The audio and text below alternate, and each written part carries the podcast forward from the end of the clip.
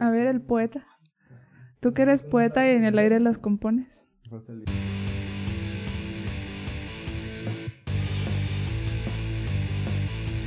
Bueno, no sé si has visto últimamente con todo este show y drama de las feministas radicales y así, que se han, se han estado enfocando mucho en, en eso y en todas las marchas que ha habido. Pero yo, mi opinión, mi, mi, criterio, mi cuestionamiento y mi construcción, no me identifico con el feminismo radical. Con el interseccional sí, porque reconoce que hay diferentes clases de feminismo, o sea, las personas, bueno, las mujeres, mejor dicho, eh, sufren la opresión del patriarcado de diferentes formas. Porque sería muy hipócrita de parte de las mujeres no reconocer que tenemos privilegios. Aunque para las, por, por ejemplo, para las feministas radicales, todas las mujeres sufren así el látigo de la opresión del patriarcado. O sea, todas tenemos como las mismas desventajas. Y yo creo, en mi opinión, como digo, que eso no es cierto. Porque a pesar que para una feminista radical yo sea una mujer morena en un pueblo rural, eh, sin tantos privilegios, debo de reconocer que sí tengo privilegios. Tengo acceso a la educación desde siempre, tengo familia que me respeta, mi padre no es el macho patriarca que dirige a, la familia. Entonces yo por eso me, identifico más con el feminismo interseccional, porque sé que hay mujeres que sufren diferente la opresión. Ajá. Es como reconocer las diferentes condiciones dentro de un mismo género. Sí. Porque, fíjate, siempre se, se... Bueno, muchas veces se habla al güey, ¿no? Yo pensaba que era que había un solo feminismo, así nomás. Es el, obviamente, lo que pensaba es que ha ido evolucionando. Pero ahora entiendo que como parte de esta evolución, pues hay varias vertientes, ¿no? Y eh, a lo mejor sí separaba el, el feminismo radical, pero no, no lo veía como eh, otra clase de feminismo, no sé, sino como una postura diferente, como una manera de interpretarlo, más bien. Es que va más, más hacia ese lado. Cada quien le da su interpretación, pero sí existen las diferentes corrientes de feminismo dentro del feminismo.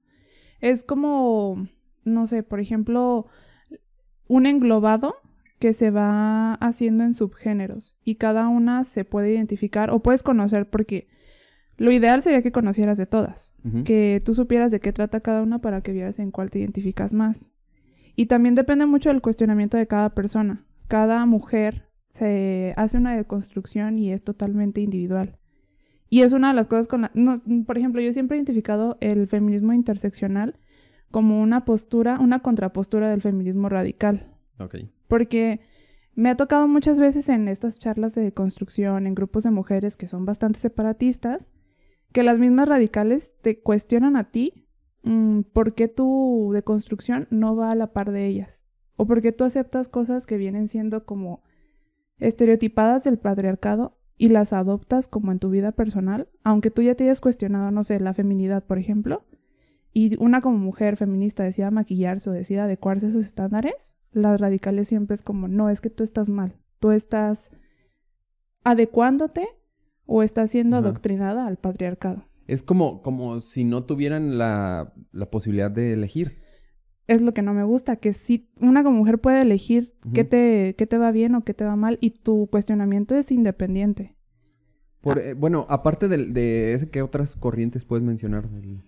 Como por ejemplo, en el interseccional engloba, engloba muchos como el feminismo negro, el feminismo lésbico, el feminismo, no sé, de indígena, por ejemplo.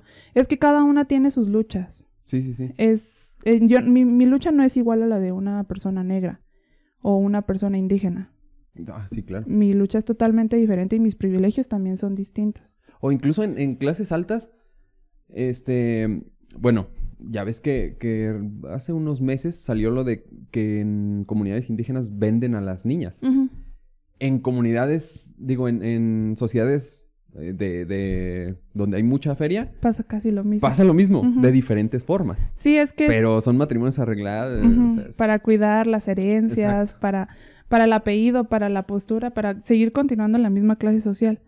Pero, por ejemplo... Mm, entiendo como persona y como alguien que piensa que está mal que en las comunidades indígenas eh, se venda a, mujeres por tierras, por tratos, por cualquier cosa. Ajá.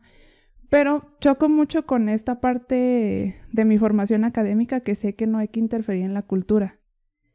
Que las cosas tienen que quedarse como en su núcleo porque uno como, no sé, si yo en, en posición de antropóloga me fuera a una comunidad y viera algo que en mi posición de, de feminista no va, éticamente no puedo hacerlo. Porque no tengo, no estoy en posición de interferir en su cultura, aunque yo sepa que de del lado de los derechos humanos está mal pero choca mucho y por eso es, es como que me identifico más con el interseccional porque entiendo que las luchas son diferentes.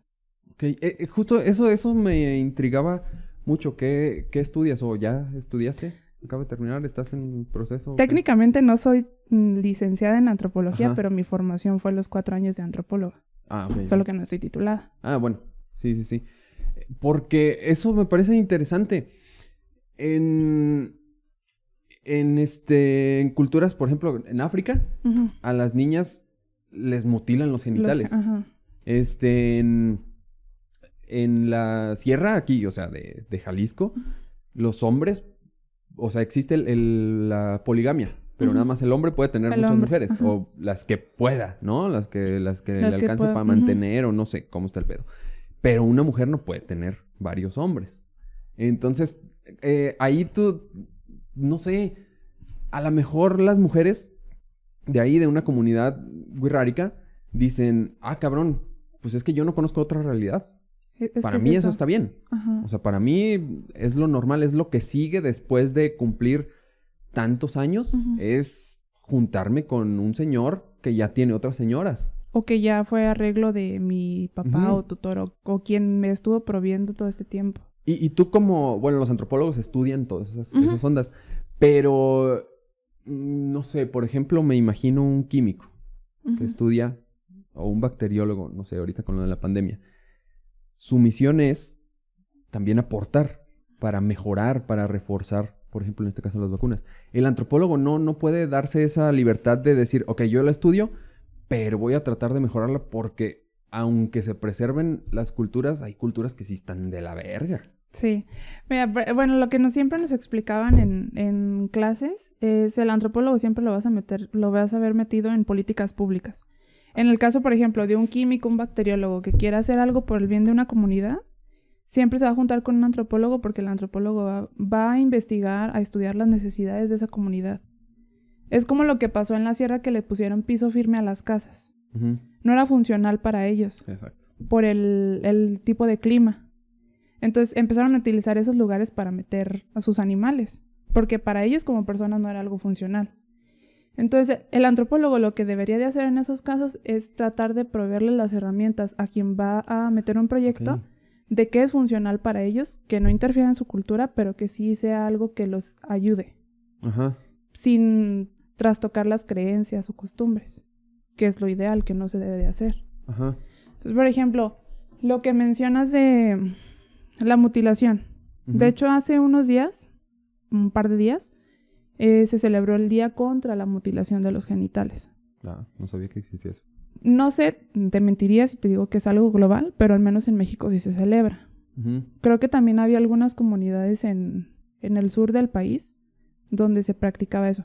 Pero, por ejemplo, en el caso de África, hay muchísimas cosas que nunca vamos a entender de África. Sí. Pero eso, la típica con la que todos los antropólogos se la zafan, depende del contexto. Sí. Y las cosas siempre van a adecuarse a ti dependiendo tu contexto. Como por ejemplo, a nosotros aquí es muy normal, pues, un matrimonio eh, monógamo. En África no, sería como... Incluso a los hombres se les vería mal como no pueden proveer a más mujeres. Estaría fallando a su, a su virilidad. Sí, sí, sí. Porque socialmente son unas personas que no pueden proveer a más de una mujer, entonces no son funcionales en la sociedad para ellos. Porque no depende de su contexto. Porque ellos no están acostumbrados a, a vivir de esa manera. Nosotros sí. Ujú, Entonces, en cuestiones de feminismo también es lo mismo.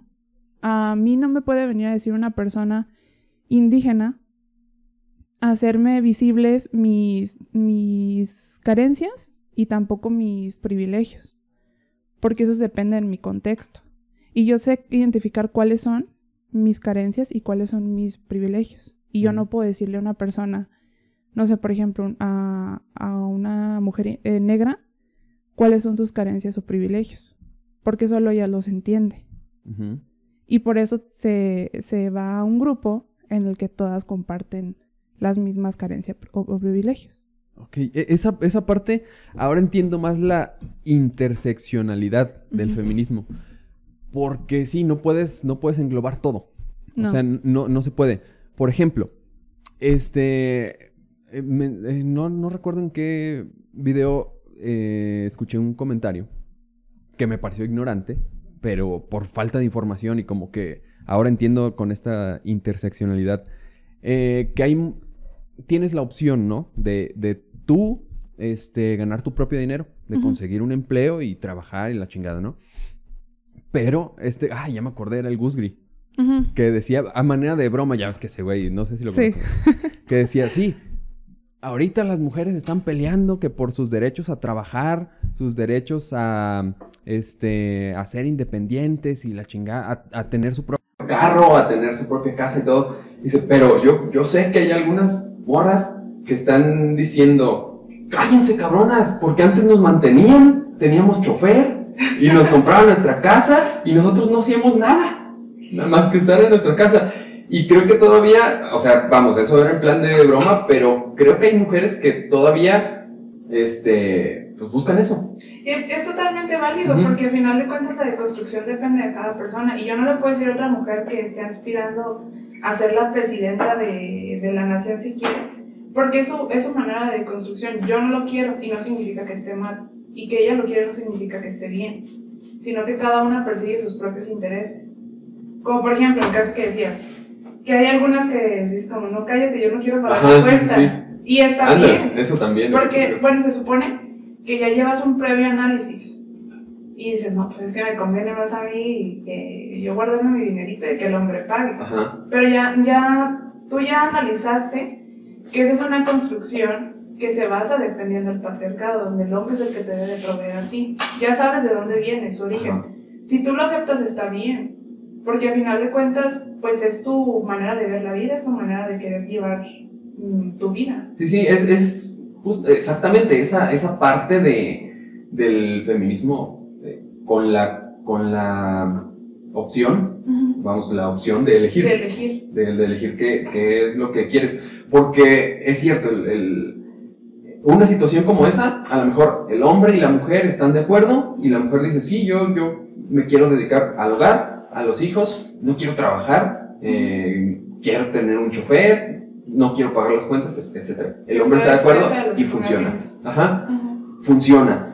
Pero eso sí, las radicales sí lo ven como, ya, desde ese momento está mal, aunque tú lo hayas elegido como mujer, aunque te sea funcional, como decías. Y es que también dentro del mismo feminismo hay muchas agresoras, y eso es lo que muy poco se habla. Dentro del mismo feminismo hay, hay mujeres que se dedican a estar agrediendo a otras mujeres. Y pasa así súper cerquita, no sé, un ejemplo como en Guadalajara lo que pasó en, en, el Parque Rojo, que otra de las cosas que también se me hacen muy absurdas es que quieran hacer espacios separatistas en lugares públicos, sin, un, sin un permiso, por así decirlo. Si tú quieres hacer de un lugar separatista a tu casa y que solo entren mujeres y que tus grupos de ayuda sean solamente de mujeres y que nadie más te interfiera, está bien porque es tu propiedad, pero en un parque público donde hay mucho tránsito de personas, se me hace absurdo querer hacerlo como un lugar separatista. Entonces, estas chavas van, es una mujer trans, creo, y, y una mujer lesbiana. Y las, las agredieron. Porque la mujer era trans. Porque ante su concepción también son transfóbicas. Y no era mujer, es hombre. Entonces, sigue habiendo agresoras con. O sea, entre mismas mujeres. En los grupos feministas. Y son de las.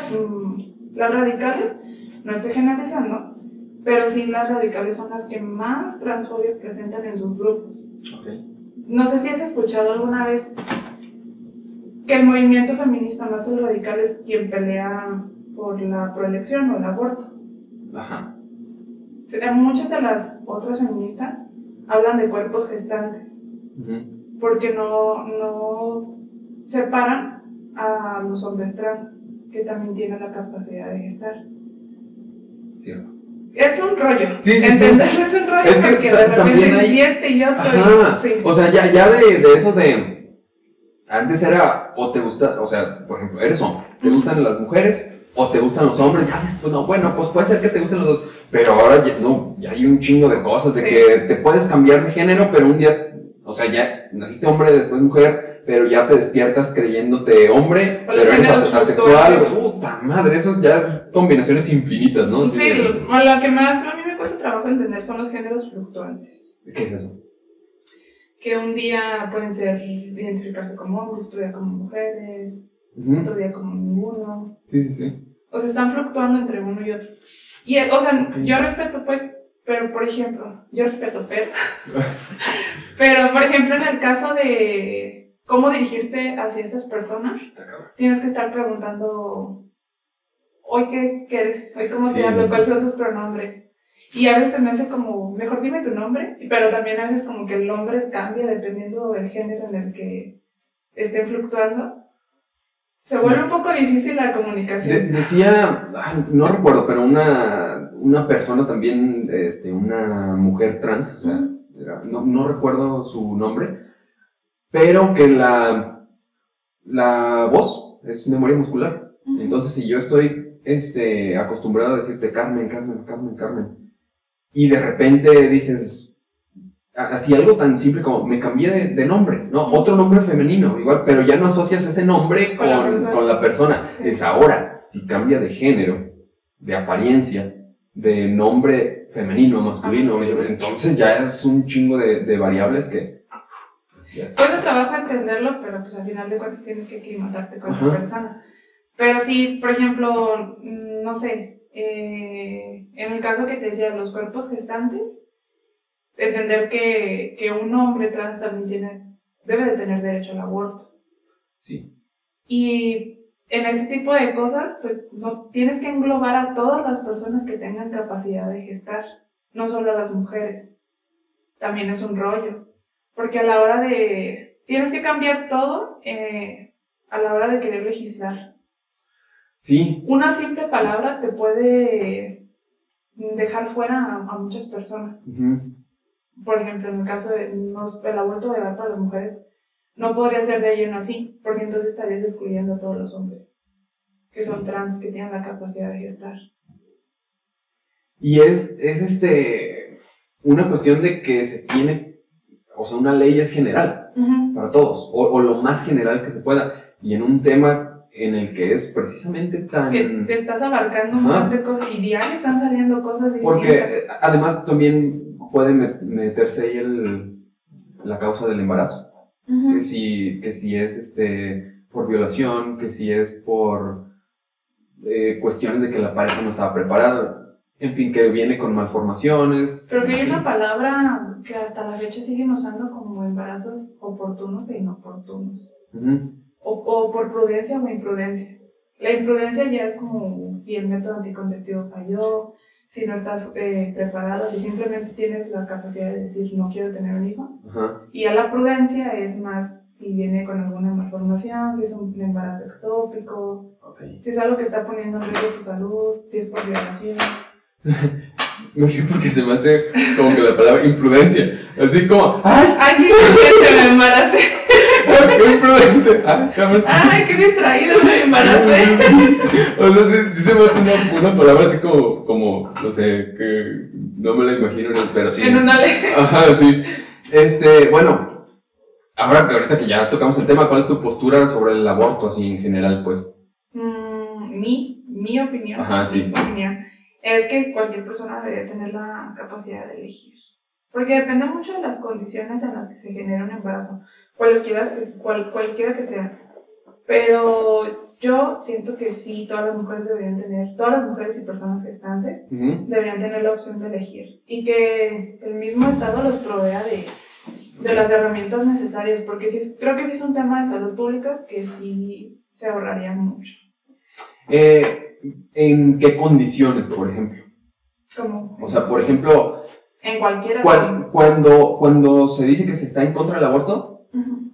se está en contra del aborto y punto. Nadie puede abortar, nada. Cuando se dice que está a favor, suele haber diferentes posturas. Por ejemplo, este, cuando se, cuando, como te decía, es producto de una violación, Ujú. este, por ejemplo, los primeros tantos meses, este, cuando es por, etcétera, diferentes, pero tú... Creo que ahorita la legislación en lugares en los que es por prudencia y imprudencia es hasta las 12 semanas, pero tengo entendido que se puede abortar hasta las 20. Ok, ¿y tú qué opinas? Yo opino que debería de ser parejo para todos. O sea, incluso cuando lleva 8 meses. Ah, no tendría facultad de decirlo porque no soy eh, del área de la salud, Ajá. no sabría qué, qué riesgos. También se trata de que todo sea óptimo para, para la persona y que todo se origine en, en cuestión, no sé, favorable y saludable. Ajá. Entonces, si se pudiera hasta los, ocho- a los ocho meses, que no creo, pues no habría ningún problema. Eso ya sería más bien de la decisión de, de la persona, de si se quiere someter a, a eso. Pero en cuestión como en las condiciones en las que se genera el embarazo, con el simple hecho de que sea no deseado, a mí me parece que ya debería ser motivo para que la persona pudiese elegir. Eso es otra cosa. Fíjate que, que este, ya escuché el término que, que no deseado, Ujú. que es incorrecto, que se tiene que decir no planeado. Porque no lo planeaste. Por ejemplo, los que sí nacen, pues, o sea, Ajá. los que no están planeados, justamente. Ah, ok. Pero, ay, este, tienes 15 años, te embarazaste. Y decir como no deseado es como, como malo, así, no, no lo quiero. Bueno, sí lo quiero porque es una bendición, pero no lo planeé. Es diferente, ¿no? No deseado que no planeado. Entonces ya otra, otra de las palabras que por una palabra que cambie ya se cambia todo el contexto. Todo el pues. contexto. Pues, pues todos los no planeados. Sí, sí, o sea, es que está, Es está- Y hay algunos que a lo mejor sí los planeas, pero no los deseas. Puede, puede estar el caso de que digan, no, ¿sabes qué? Siempre no, porque a lo mejor no la va a librar en cuestiones este, de, de salud. A lo mejor van a ser muy enfermo. Y dices, sí lo, sí lo planeé, pero no lo deseo. Pero no cabrón". que sea así. Entonces ya son dos... Es que es bien difícil hablar. Siempre es un tema de controversia, siempre va a ser un tema que va a tener un, así muchas, muchas Sí, aquí nos vamos a meter en pedos. Sí, sí, sé que sí, sé que todo mi grupo de amigas feministas, ¿por qué dijiste eso, Carmen? Pero la- es lo que pienso. Em, no sé, en cuestiones del aborto creo que sí es, aunque a veces los hombres se enojen porque los dejan y los excluyen un poco, creo que sí es tema que le corresponde a las mujeres. Sí, yo creo también. Porque la carga social de estar embarazada es algo que un hombre nu- nunca. Por mucho que esté en pareja, por mucho que salgan Ujú. con estamos sí. la carga social siempre es hacia la mujer y el, el hecho de estar embarazada no es nada más como de, ay, me espero nueve meses y sale. Sí, Son muchas cosas que tienes que o sea, poner cuestión en- física la- Sí, y sobre todo, por algo se le dice a las mujeres cuando a la hora de su parto ya te aliviaste, porque es estar enferma nueve meses. Es un ser que se está desarrollando en tu cuerpo, que es una célula ajena a ti que se está formando. Es un ser extraño. Sí. Tú debes de tener la facultad de decir, bueno, si quiero que este ser extraño se alimente de mí nueve meses y luego ya cuidarlo 20 años. Ajá, Sí, es un tema en el que deberías de decir si quiero o no quiero. sí. Al menos yo creo, pues. Sí, sí, claro. Yo también, eh, yo creo que pues, el hombre tiene palabra, pero a lo mejor que será un 10% o menos. Porque, no sé, es mi, mi creencia, Pues- pero sí, o no sé, a lo mejor mucho menos, pero sí es, o sea, la mujer no, no se compara pues toda la responsabilidad, todo el sufrimiento en ocasiones o el, todo lo que pasa a la mujer de, del hombre. Sí. Y hasta está psicológicamente comprobado. Pues. Y luego aparte también, bueno, también el poder de elección. Si tú puedes hablarlo con tu pareja, si tú puedes llegar a un acuerdo entre ambos, que sepas que a ti te respalda el poder de elección. No solo que estés sujeto Sí, claro. a lo que dice tu pareja, sino simplemente que sea un acuerdo en el que se llegue con, con los dos, porque al final de cuentas también tiene su responsabilidad él, o sea, Sí, no fuiste tú solita. Es lo, es lo que te digo, por ejemplo, una vez que nace, Ujú. pues el padre tiene responsabilidades económicas y... Desde el momento de la concepción ya lleva implícita una responsabilidad porque fue el que puso el esperma para que Sí, exacto. células empezara a concebir. Sí. Sí, Sí, no, tiene una, sí tiene una responsabilidad. Y yo como persona, si tuviera la capacidad de elegir, sí pondría sobre la mesa y en una balanza la opinión de mi pareja. Y es, viene muy por, por lado de que yo, mi deconstrucción es diferente. Exacto. Entonces yo sí considero bastante relevante y con mucha responsabilidad lo que opina mi pareja en un proceso así. Entonces, por ese lado yo estoy clara, pero si hay una mujer que dice, es mi decisión, es mi cuerpo y me vale lo que diga el hombre, también está en su derecho. Sí, sí. Y mucho de lo que no entienden las personas prohibidas, que van a salir mucho en este capítulo, Ajá. y en Coloslan, es que el hecho de que estés a favor de la decisión, de la proelección, no significa que ya saliste embarazada y ya tienes que abortar. No. Sí, correcto. Eso no significa que todas tengan que abortar. Lo haces si lo quieres. Sí. Si, si es tu decisión. Y, y además, bueno, no, no sé cómo, cómo ves, pero no es así, incluso no deseando el todo, está cabrón tomar esa decisión. No es cualquier Sí, cosa. no. No. es como algo que puedas tomar eh, cada año. Que es, eh, pues cada año aborto. No ¿no? Es que es, un- es una decisión que conlleva un montón de, mm, de responsabilidades con tu cuerpo, con tu mente. Eh, No es algo que se tome a la ligera. Eso de, de la mente, que tal vez eso eh, de involucrar asistencia psicológica al, Pues al proceso, pues. de- hay muchas maneras de acompañamiento. Hay organizaciones eh, sin fines de lucro que se dedican al acompañamiento para mujeres que deciden abortar. Porque hay procesos diferentes. Los abortos clínicos o los abortos en casa, que también se pueden hacer. Ah, pero son más peligrosos, ¿no? Ah, cabrón. A ver, cuéntame. no sé. Es que haz de cuenta que hay un- los abortos clínicos, hay una cosa que se llama am- AMEU, o algo así, no estoy muy segura, no me critiquen. Pero es como la aspiración que hacen, es la interferencia ya de, eh, de una persona, de personal de salud, que está en la facultad de realizar un aborto. Ajá. Pero también puedes hacer abortos en casa, con medicamentos. Ah, ya. Y sí tiene su grado de riesgo, como también en el aborto clínico, pero en el aborto en casa llevas un acompañamiento de mujeres que se les llama aborteras a veces, o acompañantes. Ajá. que te dan como toda la información para que tu aborto sea seguro, pero se puede realizar desde, desde casa. Ok, ok. Sí, ya, ya. Porque sí he escuchado o leído eso que con, hay medicamentos que sí Ujú. te... Sí, Te ya está interrumpe el como las dosis. Pero hay mucha desinformación porque, bueno, yo no sé qué tan, qué tan, qué tanto haya de realidad, pero que con ganchos y la chingada. Pues es que la desesperación llegaba antes a... Es que sí hay mucha desinformación, hay muchas mujeres que todavía tienen un estigma muy arraigado respecto a lo que significa abortar y pues es que viene arrastrándose de Sí, sí, muchos sí. años antes. Pero sí, de hecho hay hasta películas referentes a eso. Ajá.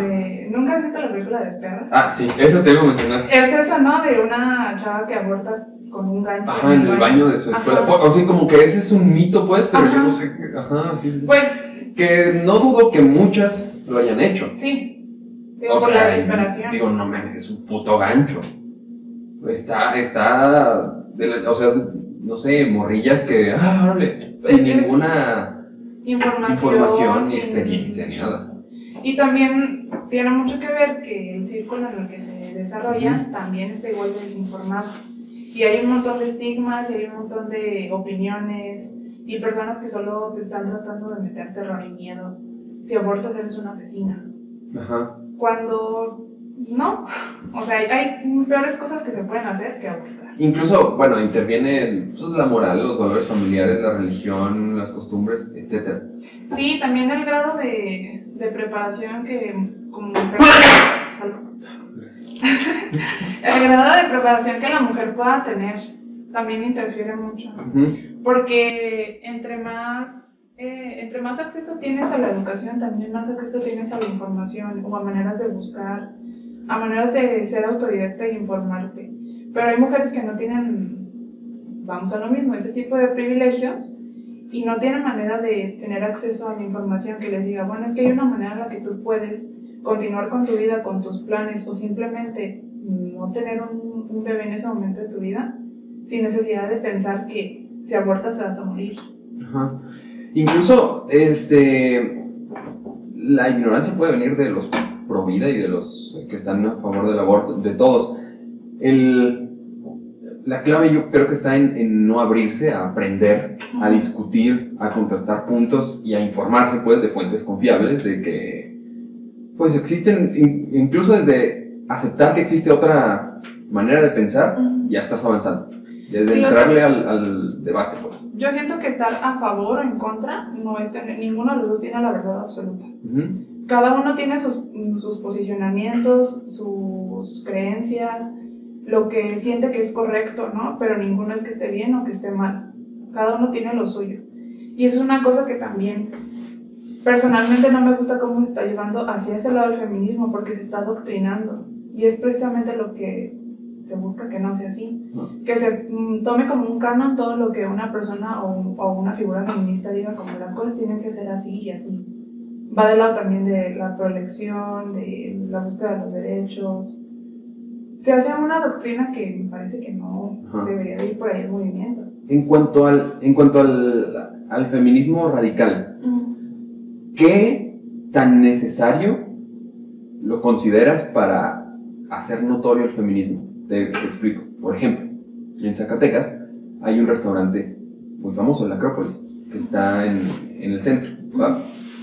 En una marcha feminista el, restaurante tiene puertas de vidrio y están las ventanas y el, este, hay raza, un compa que le dice el zoológico.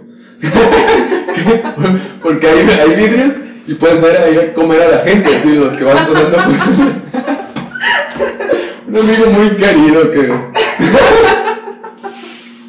Ay, cabrón. Pero bueno, todos en Zacatecas son los que han visitado la ciudad, seguro han pasado por ahí y conocen ese zoológico humano la marcha feminista pasó por ahí, es del centro, ese restaurante. Entonces, este, al pasar por ahí, desmadraron todo el restaurante, o sea, golpearon puertas, ventanas, la chinga, todo, todo, todo. Eh, injustamente, en términos legales, etc. Después, el, el restaurante sacó un comunicado diciendo que pues ellos no tenían nada que ver, no, no había ocurrido ningún incidente ahí, este, machista, ni, machista ni nada, que incluso el personal que trabaja ahí es mayormente mujeres, es un porcentaje más alto de mujeres, son las que les tocó limpiar el desmadre, ¿no? Eh, que es una empresa familiar, etcétera, pero es algo muy importante. Sin embargo, estamos con ustedes en la lucha y si esto es necesario para que se dé a notar el, el, el movimiento, pues, pues adelante. Y, es, lo que yo digo, si no hubiera pasado eso, este, digo, ya con, con poner eh, estatuitas y con poner pancartitas y la chingada, las noticias no se viralizan. Hasta que llega eso y se dividen opiniones y quizás si no hubieran pasado tantos eh, actos vandálicos a, los monumentos, a las paredes, a los negocios, a las... Eh, a la, policía, todo, todo ese pedo, grafitis y demás, quizás ni siquiera estaríamos hablando de este O no lo conoceríamos. Es que ¿Qué tan necesario lo consideras el radical, el feminismo radical? Es un, es un mal necesario. Porque lamentablemente hubo demasiadas, incontables marchas pacíficas. Eh, no sé, todos se burlaron de la chava esta que bailo por las que no puedo. Ah, todos se burlaron de ella. Pero al final de cuentas estaba haciendo un acto de protesta y estaba tratando de visibilizar un hecho a través del arte, en ese, en, en ese sentido. Pues ha habido marchas, por ejemplo, en el Zócalo, alguna vez llenaron todo, toda la plancha del Zócalo de zapatos rojos, aludiendo a, a, todos los feminicidios que había habido durante ese año, y nadie le hizo caso. Hay muy pocas fotos de esa protesta.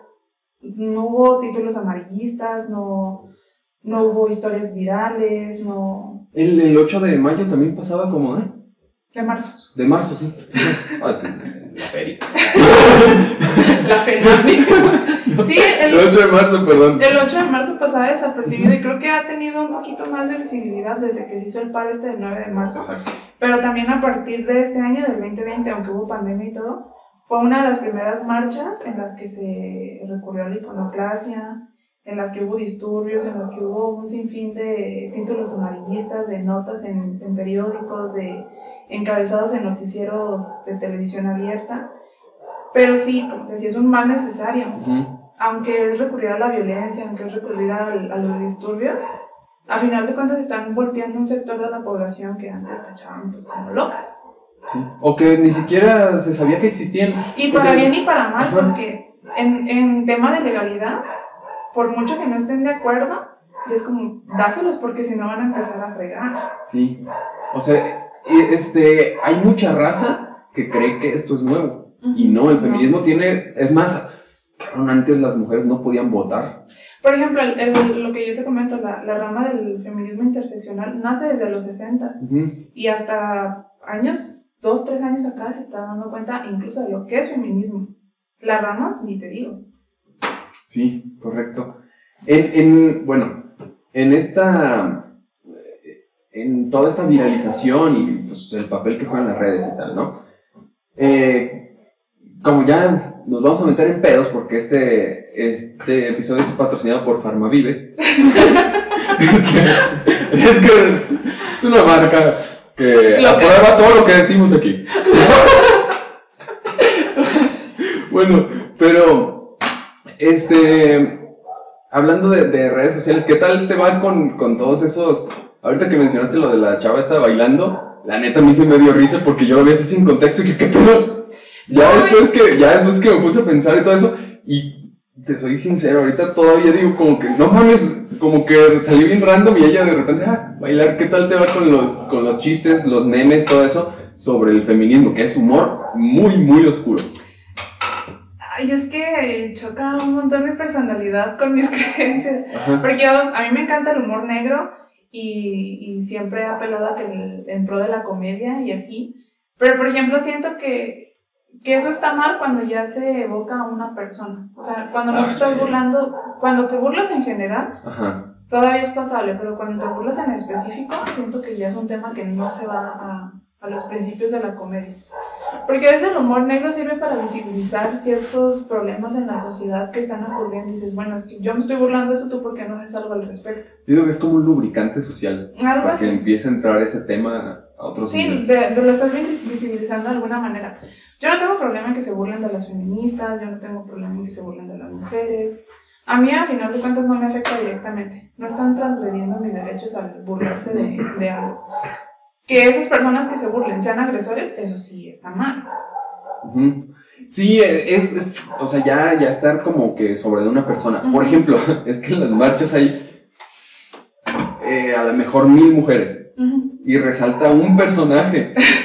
Y, es, el personaje más caricaturesco. Y es una mujer que, que le hacen comparaciones ah, con, este, que te, por ejemplo, ¿has visto cuando, cuando el violín se toma una pócima y se pone O los memes estos de que a las que, a las que acosan, y al final la foto de una chava y luego las que se quejan y las fotos de... Es, y no Sí, las he visto. Ay, güey, me acordé de uno que... no. el que decía, este, este, ay, güey, perdón, perdón por esto, pero que decía, estamos a favor, estamos a favor del aborto. Y la que lo está mostrando no es una mujer muy atractiva de acuerdo a los estándares sociales de Occidente, o sea, es lo que aquí llamaríamos fea y media rara, porque esto, estamos a favor del aborto, solo falta quien quiera embarazarnos. A mí me dio un chingo de risa. me dio un chingo de estoy burlando del chiste, me estoy burlando de las caras del público. yo cada que le, este, cada que hago alusión a ese, a ese meme, este, a Anabel que le, le comento, pues sí, es como que, ah, pero a mí me da un chingo de risa. No significa que esté en contra del aborto, que diga, ah, esa persona no vale, no, no, no, pero no mames, me da un chingo de risa así por la cara que tiene, no, no, no, no puedo, no puedo resistirme con eso. Callen las ironías. Ajá. Pero la neta, sin esas mujeres, una no, no gozaría de algunos privilegios que ya tenemos. Sí, exacto. Y son luchas que a lo mejor se va... Este, no, el día que empezaron a luchar porque votara la mujer, ese día no se aprobó la ley. No. O sea, empiezan a luchar unas por los derechos de, a lo mejor, de, de tus hijas, de tus nietas. Y cuando se aprueben las leyes, no al primer día ya va a ser como que... Sí, es un trabajo de muchos años, pero creo que ahorita también tanto tenemos en favor como en contra las redes sociales. a la hora de hacer visible un problema. Por ejemplo, con todas estas marchas que ocurrieron, si no tuviéramos el factor redes sociales y el tema de la viralización, los cambios no se hubieran visto tan rápido, porque ha, habido cambios. Por ejemplo, no sé, en, mi tema. Mm, antes de todas las marchas, de todas las protestas, yo ya había intentado denunciar mi problema de acoso. Esta, eso, justo ahí iba a ligar eso que en tu Twitter está, y cito, literalmente, que dice, sé que algún día con esta experiencia podría ayudar a muchas. Eso tuiteaste hace pocos días, creo, no, no sé, hace no mucho, este año pues. Y este, pues en cuanto a tu experiencia, ¿cómo empezó desde...? Ah, ese, ese tweet lo puse en específico porque alguien se acercó a mí para preguntarme cómo denunciar por un tema similar que había vivido con, con acoso, el de ella era un poquito más denso, pero yo ya tenía herramientas para poder eh, orientarla y decirle a, qué lugares ir o cómo iba a vivir su proceso, porque la, la, verdad es un proceso bastante desgastante, no es tedioso porque no se lleva muchos días, pero sí es mentalmente desgastante porque conlleva muchos traumas que tú tienes como mujer a la hora de, a la hora de denunciar. Por ejemplo, te decía, a principios de pandemia... No, antes de pandemia yo intenté denunciar eh, mi situación de acoso con, con la persona que es mi agresor. No se me hizo caso, porque era tipificado como acoso callejero. Entonces, a la hora de que yo quisiera denunciar, me tenían que pedir muchas pruebas. Y lo que me acuerdo perfectamente que me dijeron fue de, pues no, eh, no te podemos ayudar porque es, es como acoso callejero y si metemos a la cárcel a todos los que le chiflan a las mujeres en la calle, pues nunca acabamos. Te, te voy a ir como que preguntando si varios detalles, ya tú sabrás si me respondes o supongo que hay cosas que, que es difícil que comentarlas. No puedo decir. O bueno, igual también, no, no sé, tú me dirás, pero este... Primero que, o sea, el acoso es así muchas, eh, muchas cosas, incluso puede ser alguien que no se entiende casi siempre por acoso como que alguien que te está intentando ligar o que te está, pero, pero de forma molesta, pues no sé. Pero incluso una cosa puede molestar de muchas formas. Entonces, eso, ¿cómo fue tú que recibiste el acoso y a dónde fuiste? Porque dices, no, pues fui a denunciar, pero ¿a dónde? Pues es que yo, mi, mi, tema empezó desde los 13 años más o menos, cuando yo estaba apenas entrando a la secundaria. Y empieza como de poco a poco, pero yo era una niña. Yo veía a un hombre mayor que yo y me daba miedo. Y más de ese hombre mayor que yo siempre estaba intentando corretearme o así mm, arrinconarme en las calles, pues yo sí le tenía mucho miedo. Y me acuerdo de las primeras veces, eh, por mi calle hay un callejón y ese callejón tenía como un espacio de un metro y medio entre casa y casa, no sé por qué. Y terminaba así en, en otra construcción, pero sí era un callejón que tenía como unos, como una apertura que me como unos 10 metros. Tenía como 13, 14 años y de las primeras veces que yo sentí realmente miedo fue porque el tipo intentó meterme ahí y yo me escapé corriendo. Fue la primera vez que le dije a mis papás, recibí apoyo de mis papás, pero pues también la ignorancia de no saber qué hacer, ni por mi mente ni por la de ellas pasó denunciar. Simplemente fue como ya no le hagas caso, entre hombres se arreglan, tu papá habla con él y ya. Y así durante días. Mm, yo no sé cómo supo mi nombre, pero cada que pasaba como que me gritaba o me hablaba. O si estaba cerca de ahí, como que hacía que, que se iba a ir atrás de mí y iba diciendo mi nombre. Y pues yo nada más arrancaba y corría. Y así pasaron, no sé, como hasta los 16, 17, que yo trabajaba en una tienda de unos vecinos e intentó meterse. Llegó pidiendo cigarros o algo así, yo no vendía cigarros. Le dije que no tenía y intentó meterse al mostrador, el mostrador estaba hasta la parte de atrás. Y cuando se metió, pues yo dije, este güey se me va a aventar encima o algo me va a hacer, porque la, la tienda no estaba tan grande. Pero fácil nadie estaba viendo, no había cámara ni nada. Ah, sí, te digo, yo estaba haciendo kilos de azúcar con un cuchillo esos que tienen como dientitos. Que al final no le iba a hacer nada. Así como que quemándolo. Ajá, de que lo pones así en una vela y se cierra la bolsa. Y yo vi que ya iba directo para, para meterse. Y me estaba preguntando cosas como, ¿qué está haciendo Carmen? Y así, o sea, intimidante. Entonces yo lo único que caté fue agarrar el cuchillo y lo puse en la mano y como que dijo, ay, güey. Como que vio que iba a hacer algo y nomás hizo pendejo y se salió. Yo le dije a mi mamá, pasó esto, este, con este tipo. Ellos sabían que se la pasaba acosándome. Entonces, no sé cómo estuvo el rollo ahí. Mi papá habló y se calmó un tiempo. Pero otra vez cuando yo entré a la universidad, volvió a empezar. Y todos los, todas las mañanas. O sea, tenías 13 años cuando empezó el acoso. ¿Cuándo terminó, vamos, la primera etapa del acoso? Como duró la primera etapa como un año. Ajá. Habló mi papá supuestamente con él. Se calmó como unos dos, tres años. Nunca se calmaba por completo. Pero al menos no se me acercaba ni trataba como de corretearme. Ya no tan seguido. Ajá, nada más si pasaba me gritaba como Carmen. Y yo como, ay, y viva luego, luego. Pero nunca realmente se acabó así. No, nunca se acabó como tal, no. Hasta esa última vez que se metió a la tienda, si mi papá, no sé si haya hablado un poco más fuerte con él o no sé qué pasaría, que sí ni me volteaba a ver. O sea, hacía menso y se volteaba. Pero como que se le olvidó, mi papá ya lo vio viejito quizás, dijo, este ya no me hace nada, y empezó. Cuando yo estaba como en el segundo año de la uni. Entonces estamos hablando de que, pues, de la universidad, a lo mejor teníamos 20 años, 19 años. Empezó de nuevo como a los 19, 20. Ajá. Y terminó hace menos de un año. Ok.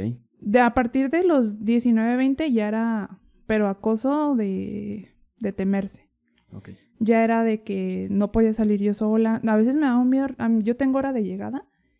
Y si yo, es que el problema es que para yo salir de mi casa o de cualquier lugar, tengo que pasar por su casa. No tengo otro camino. Si quiero rodear, de todos modos tengo que pasar por ahí porque está justo en la esquina de donde yo salgo de mi casa. Entonces, si yo quería regresar en la noche, era encontrármelo. una vez, mm, hace como dos años más o menos, hay puros baldíos para llegar a mi casa y me quiso meter así entre los arbustos. Yo también corría, había un señor en una tienda, ay, perdón, que normalmente siempre está como echándose su garrito en la noche. Y fue el que me salvó, por así decirlo. Porque él fue como que, muchacha, y yo me fui corriendo, porque si no se me hubiera metido. O sea, ¿sabes si, si este cabrón tenía como mala fama? Digo, en el. Todos conocemos al, al rata del barrio, al marihuano del barrio. Toda su familia. De hecho, un hermano de él acosaba a mi hermana. Pero no sé, la diferencia de carácter, la diferencia de habilidades, mi hermana le terminó quebrando una botella en la cabeza al hermano. Pero porque mi hermana, no sé, tuvo un poquito más de valor. Yo no me reprocho cómo actuó ante la situación, porque digo, bueno, una niña no tenía las herramientas. Pero mi hermana tenía más o menos mi misma edad cuando empezó, y el tipo la acosaba en un caballo. Mi hermana es 13 años mayor que yo. Y cuando la acosaba, en una de esas de que se hartó mi hermana, traía unas botellas de, de refresco. Y al momento que la empezó a acosar, le dijo, dame refresco o algo así. Y mi hermano le dijo, sí, bájate. Y el otro güey en chinga se bajó. Cuando se bajó, mi hermano le aventó la botella por la cabeza. Y así se calmó. Ya no tuvo que hacer nada, pero pues yo no. Ajá. Y conmigo tuvo que parar en, en denuncia, si no, pues hasta la fecha yo creo que siguiera ahí. ¿Y, y este, este vato tenía, eh, digamos, acosaba a otras chicas? Ya después, cuando supieron lo de mi denuncia, sí supe de, de varias chavas a las que también las acosaba. Ajá. Pero nadie al grado en el que me llegó a acosar a mí. Porque sí mm, me volví la celebridad en el barrio de que lo había acosado porque es muy conocido. Y sí, algunas eh, vecinas que sí tenían comunicación conmigo me decían, no, pues que fulanita también, o que a su tanita cada vez que pasa también le dice cosas.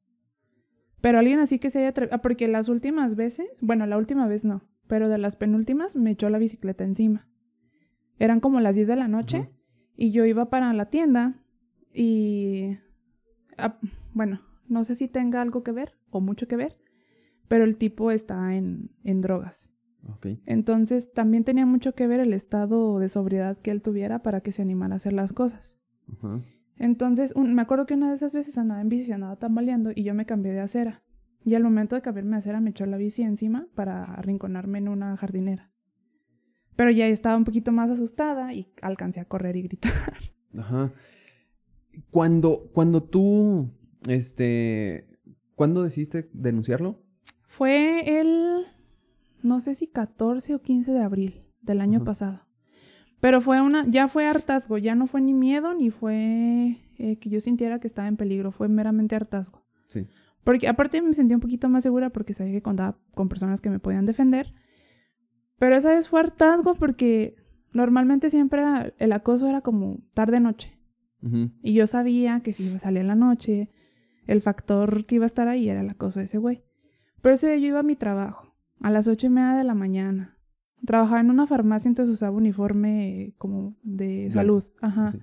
No como Filipinas y eso como de Ah, ya, enfermera. ya. Entonces andaba toda destruida porque tenía como 20 minutos despierta. O sea, no es justificación, pues, la ropa y, y como te veas no tiene nada que ver con el acoso. Pero decía, güey, pues déjame trabajar aunque sea a gusto. Estaba en la esquina de su casa y se fue así, acercando al lugar donde yo iba pasando y empezó a hacerme un buen de señas obscenas y a tocarse y a hacerme ilusión como, A la verga. Sí, ¿vas sí, a sí. querer o qué, no? Y me dio coraje que había unos señores en contraesquina bordando y platicando y haciendo lo que estuvieran haciendo y nadie le dijo nada. Y se dieron cuenta. Y yo, yo, yo esperando pues que los hombres que estaban ahí que me protegieran, todos fueron como, ah. Y ese güey, o sea, todas las clases de señas obscenas que te puedas imaginar me las estaba haciendo. Y me acuerdo que lo único que caté hacer fue pintarle dedo. Ajá. Pero ese, ese hecho de pintarle dedo lo, como que lo hackeó. Fue como de, ay. Sí, sí, reaccionó. Así Ajá. como decir, ah, güey. Y en ese momento me fui bien harta, harta, harta. Y dije, no puede ser que ni siquiera mi trabajo pudiera a gusto. O sea, son las ocho y media de la mañana. Mm, Voy a trabajar, no voy a andar de... Y de este güey ya anda. Y ya empezó, mi día ya empezó con el acoso de ese güey. Entonces, lo primero que hacen las personas cuando lo les pasa es ir a quejarse a Facebook. Y yo hice una publicación y empecé a decir como de, tengo tantos años recibiendo el acoso y estoy harta en mi trabajo. Y empecé a describir como todas las experiencias que había tenido. Y en los comentarios todo recibí un buen de apoyo y toda la gente como denuncia y denuncia y denuncia. Y yo en ese momento decía, pues es que yo intenté denunciar una vez y nadie me hizo caso. La, la- Ah, entonces ya, ya habías intentado denunciar una vez. Sí, ¿A, a- cuántos principios- años o al a principio principios de pandemia, la vez que me Ah, había aventado la, la bicicleta encima, esa vez yo fui a hablar al Ministerio Público Ah, para, para denunciarlo. Pero fue cuando me dijeron lo de que pues era acoso callejero. Entonces, si, pon- si se ponían a meter a la cárcel a todo el que le chiflaba en la calle a una mujer. Pero, o sea, es acoso callejero, pero aún así se llama acoso. ¿Y no está tipi- tipificado en Ajá. la ley o cómo está el pedo? Es, el acoso callejero es distinto a lo que ya ahorita es el acoso sexual, que ya lo mío ya era acoso sexual sin agravantes. Ajá. porque no había agresiones. Pero la primera vez que yo intenté denunciarlo, tenía que ir golpeada, tenía que tener testigos, tenía que sufrir una situación de abuso. O sea, el hecho de que el tipo me estuviera hostigando 10 años de mi vida no tenía validez, Sí, sí. sino que fuera golpeada o algo que mm, diera fe de que sí estaba acosada. ¿Vale, por ejemplo, si te hubieras grabado? O si alguien, no sé, que te está esperando alguien en la esquina. Este, oye, güey, voy a pasar por aquí. Tú graba porque estoy segura de que este güey me... ¿Vale un... Ahorita sí. O cámaras de seguridad o esas cosas? Ahorita sí ya vale eso. Ajá. Pero en el momento en el que yo intenté denunciar no, no era algo que te diera como seguridad de que iba a proceder. Ajá. Iba a quedar como una denuncia, pero no se le iba a hacer nada al tipo. Que se les llaman como querellas o algo así. Ajá, sí. Nada más que dejas como un antecedente por si ya en dado caso te pasa algo, ya hay como una evidencia de que, ah, mira, sí, alguna Sí, vez ya a denunciar. Valiste madre. Ajá. pues. Sí. Pero esa, esta vez que fui a denunciar, pues ya me sentía como un poquito más respaldada. En ese momento yo hablé con mi novio, tuve todo el, el apoyo de todas las personas que yo necesitaba. Y me, el acompañamiento sobre todo. Y cuando lo fui a denunciar, la actitud de, del MP que me recibió sí fue como de, ay, pues sí, acoso, deja que te tomen tu declaración. Pero sí, sí, sí procede. ¿Quieres protección a víctimas? Como diciéndome como, ay, ya, ten para que te calmes. ¿Y yo le dije, qué, qué, qué, qué, qué conlleva la el modelo de protección a víctimas es pues que la policía nada más te cuida dos veces al día. Después de poner tu denuncia, cuando ya procede y todo, eh, la policía te hace dos visitas, en la mañana y en la tarde noche, para ver que todo esté bien. Eso es por un lapso de 60 días. Si tu proceso todavía sigue como delicado, se te da una prórroga de 30 días más.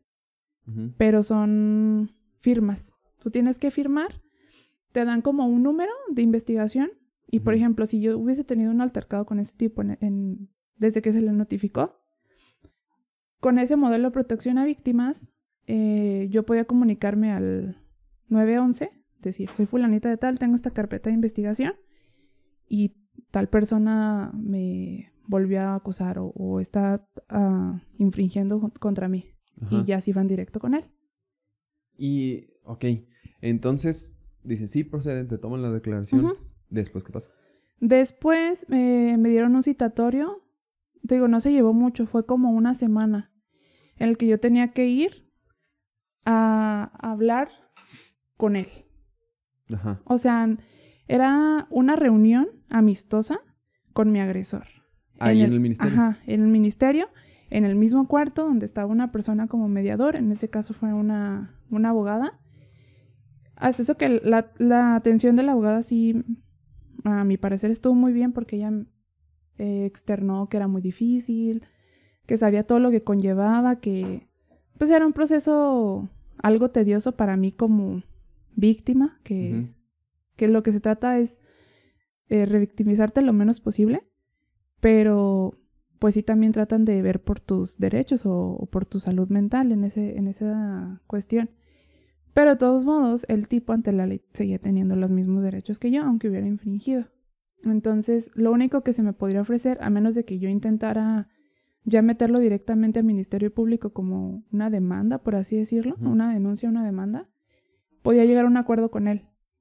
Pero el acuerdo era cara a cara. Ajá. Entonces, eso también se me hizo como no está muy bien pensado. Sí, claro.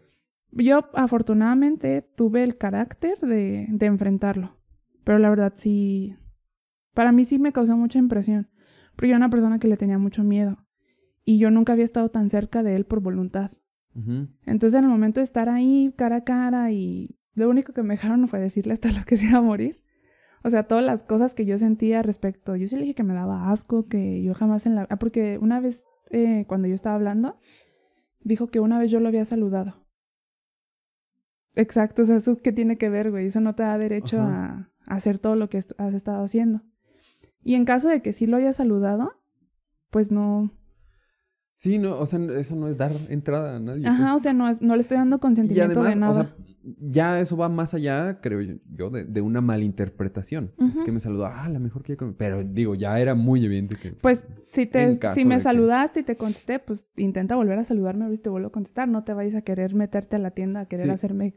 Correcto. O sea, es, es un espectro de pasos que se saltó. Entonces yo le dije, no, pues que me daba asco, que yo no quería estar cerca de él, que yo había estado aguantándole mucho, ya, ta, ta, ta, ya dije todo lo que tenía que decir. Y luego, este, le dijo la abogada que me ofreciera una disculpa y que llegáramos a un acuerdo.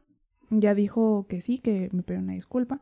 Se excusó, se justificó, se, se dio por aludido como de, no, yo no hice nada malo. O sea, no, yo nunca la he tocado ni nada, pues yo nada más me acerco porque está bonita, que no sé qué. Y yo seguía como con el asco ahí de que no podía creer que esta, esa situación estaba pasando, pero sabía que me iba a ayudar en algo. Y durante el acuerdo, incluso yo tenía la facultad de pedirle como una indemnización monetaria. Cierta cantidad de dinero para mi daños y perjuicios, creo que se le llama. Y yo no quise. Yo lo único que quería es que me, me dejara en paz. ¿La, cantidad tú la ponías? ¿Existe como un tabulador? Hay más o menos un tabulador, pero por ejemplo, si es para atención psicológica, tiene como un rango. Va de los 5 mil a los 10 mil pesos. ¿Y ya? Para atención psicológica. bueno, a lo mejor sí te pagas un psicólogo. Pero los. eso no ayuda. Pero, eh, o sea, como dice, daños y eh, perjuicios eh, o sea, como que eso no, no vale tu salud mental. No. ¿10 mil varos?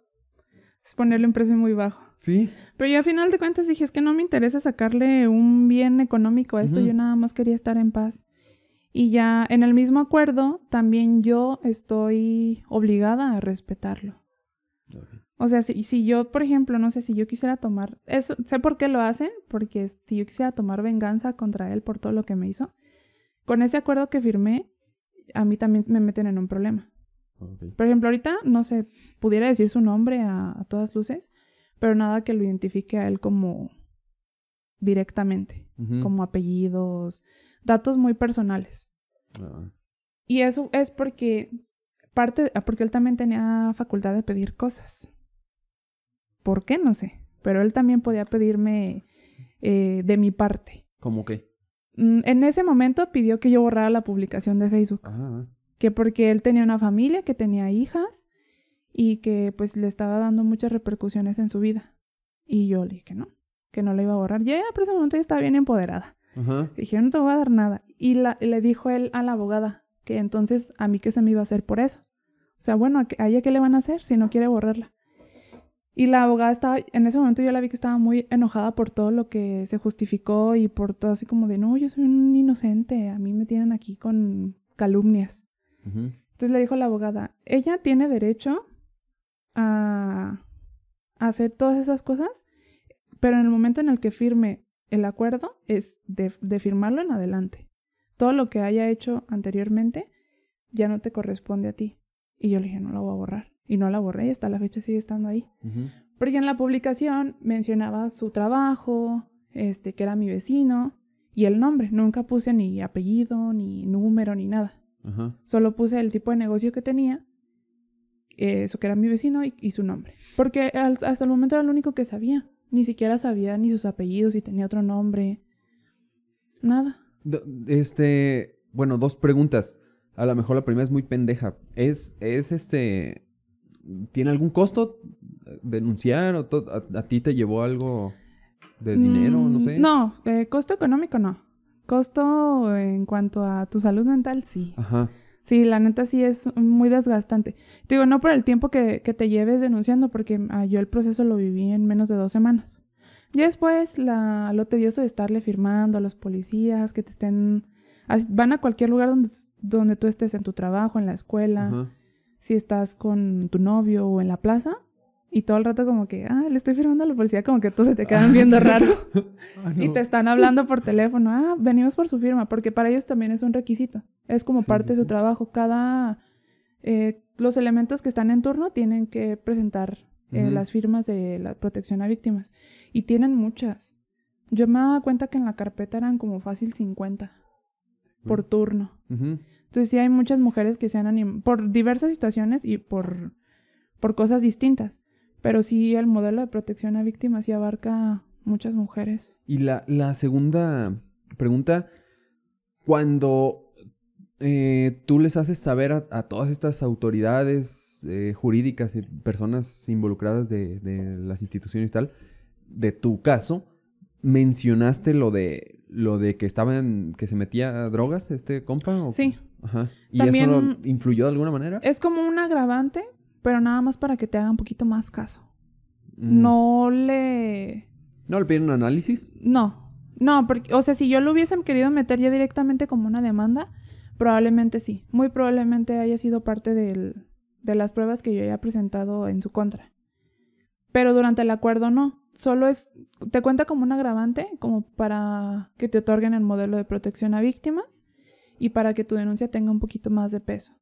Como lo, lo consideran ahí como un asterisco en el... Sí, como si eso te da un poquito más de riesgo a ti como víctima.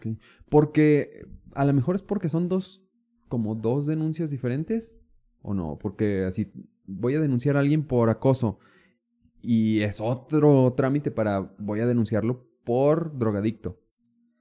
Mm, tal vez podría ir en una misma denuncia si a la hora de que te hizo o que hubo una agresión estaba bajo los efectos de alguna droga o, alcohol. Porque también, por ejemplo, eh, dentro de ese acuerdo se podía pedir rehabilitación para él. En el caso de que él estuviera de acuerdo. Ajá. Es que ese es el problema, que él tiene que estar, ambas partes tenían que estar 100% de acuerdo. Entonces yo podía pedir como, como víctima que a él se le otorgara rehabilitación, Ya fuera un grupo de alcohol. Ah, otra de las cosas buenas que ha traído el feminismo es que también hay como, ah, como una escuela para, para hombres, para machismo, Ajá. en los que ellos pueden asistir a pláticas de cómo afectaste desde el feminismo. Ah, ok. Te, te pregunto lo de, bueno, lo de las escuelas. eh, yo había oído algo de, por ejemplo, cuando alguien hace algún, en un programa de radio, televisión o algo, algún comentario fuera del, del lugar, este, racista, homófobo, machista, etcétera, Ujú. eh, a Conapred, que los mandan, o sea, como que los censuran o algo así. Ah, no, se ve que ya ni existe esa madre desde lo de Chumel que... desde todos los subsidios que, se, este que se quitaron. O sea, ajá. No, no, eso lo quitaron porque Chumel Torres le dijo chocoflán al hijo, al hijo del presidente. Después, después de esas mamadas, quisieron hacer un debate. O bueno, una mesa de diálogo o no sé qué pedo. En la cual estuvieran este, varias, varias personas, entre ellas Chumel. Chumel, sí. O sea, varias posturas sobre el racismo, sobre los chistes negros, todo ese pedo.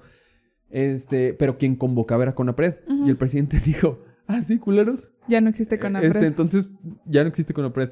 Creo que algún pedo así, no sé si que le cambiaron de nombre o algo así. Pero, sí, si alguien salía diciendo, es una figura pública, pues, en un espacio público, como el radio, por ejemplo, lo, los mandaban a cursos, como para que entienda, cabrón, que, eso, no, se debe decir o que tienes que tener tacto al decirlo, todo eso.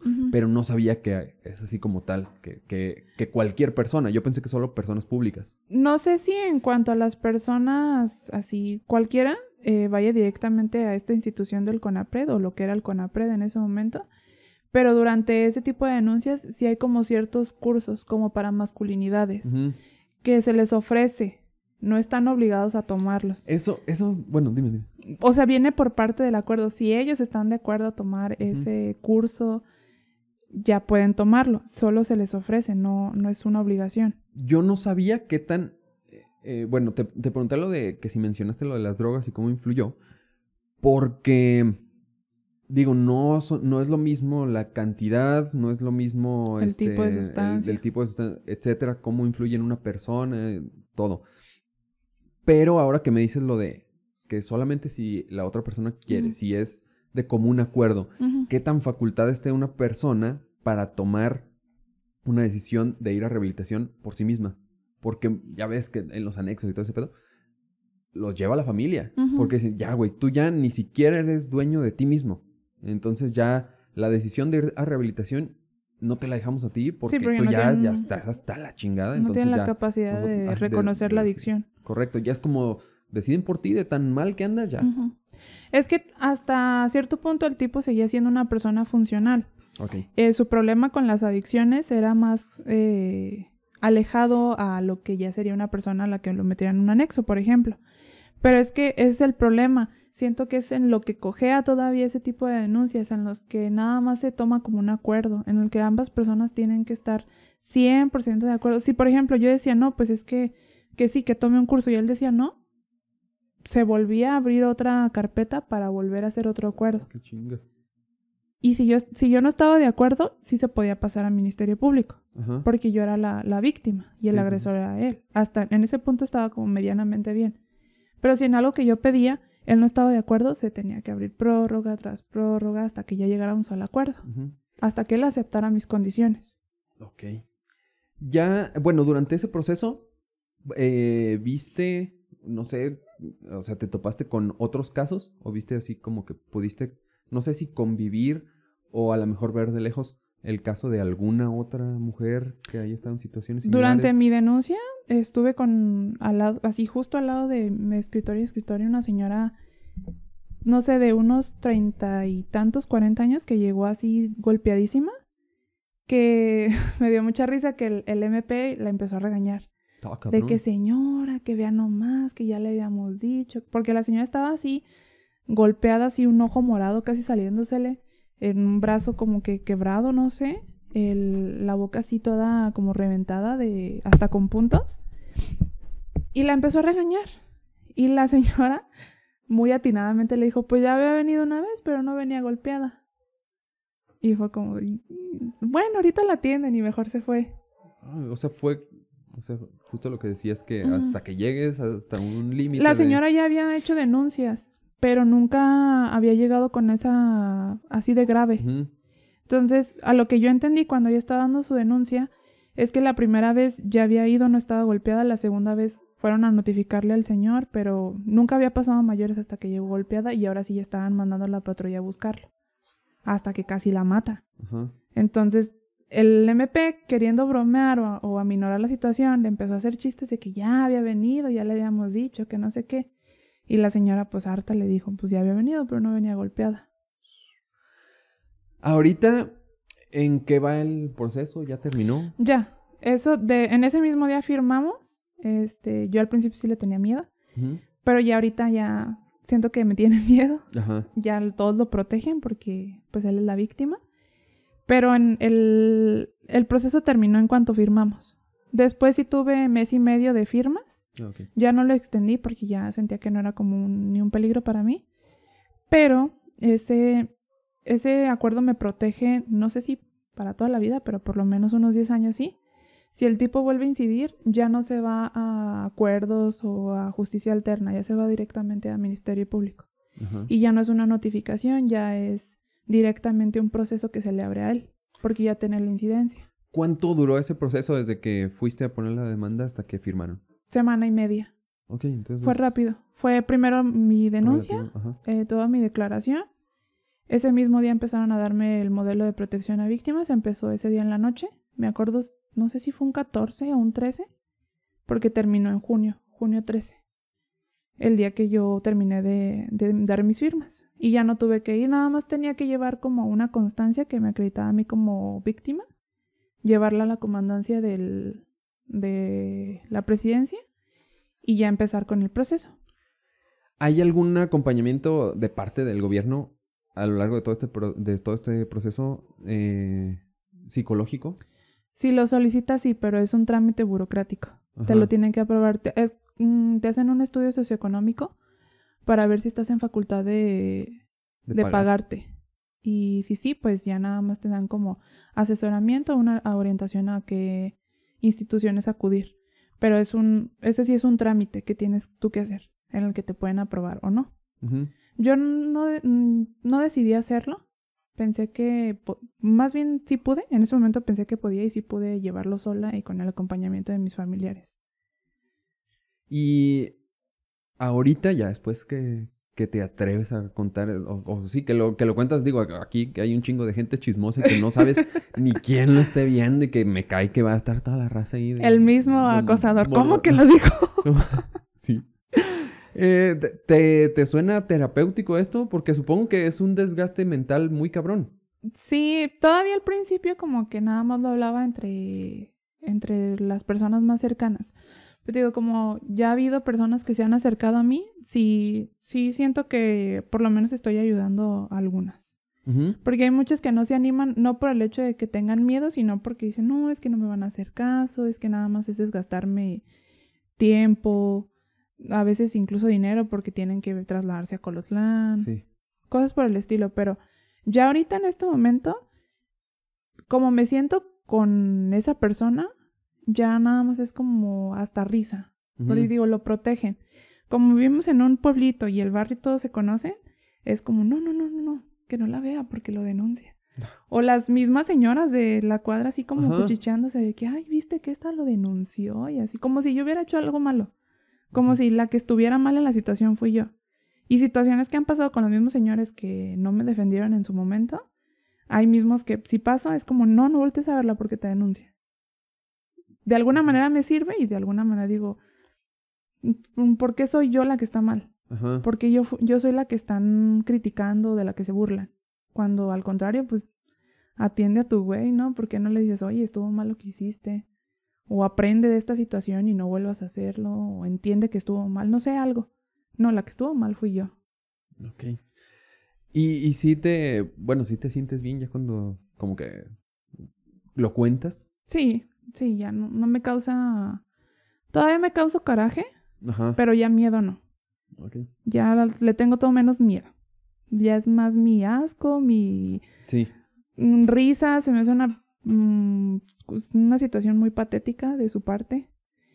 Pero así hablarlo, decírselo a las personas, al contrario, me siento que estoy ayudando. No me causa... ¿Te, eh, ¿Ahorita te sientes segura? Mm, sí. Ajá. Dudo porque en cuanto a lo que veo y lo que puedo observar, sí me siento muy segura.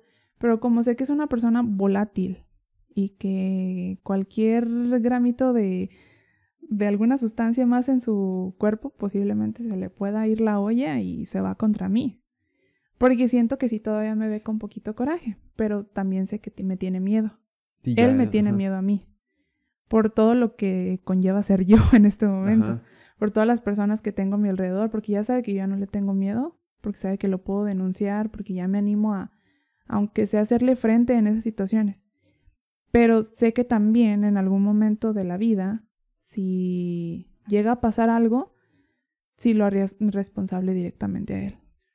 Y en general, o sea, quedaste así como que con algún, eh, ¿cómo te diré? Con alguna alerta fuera de, este ah, vato, como, como decir, ay, güey, ok, con este, con este güey ya, ya, ya tuvo su merecido, por lo menos como dices ahorita, ya no le tengo miedo, pero ya desconfío de mis compañeros de la escuela, de este compañeros, no sé, de trabajo, de cualquier cabrón que, que veas, a lo mejor hasta lo, ves como con rostro de que puede. Ajá.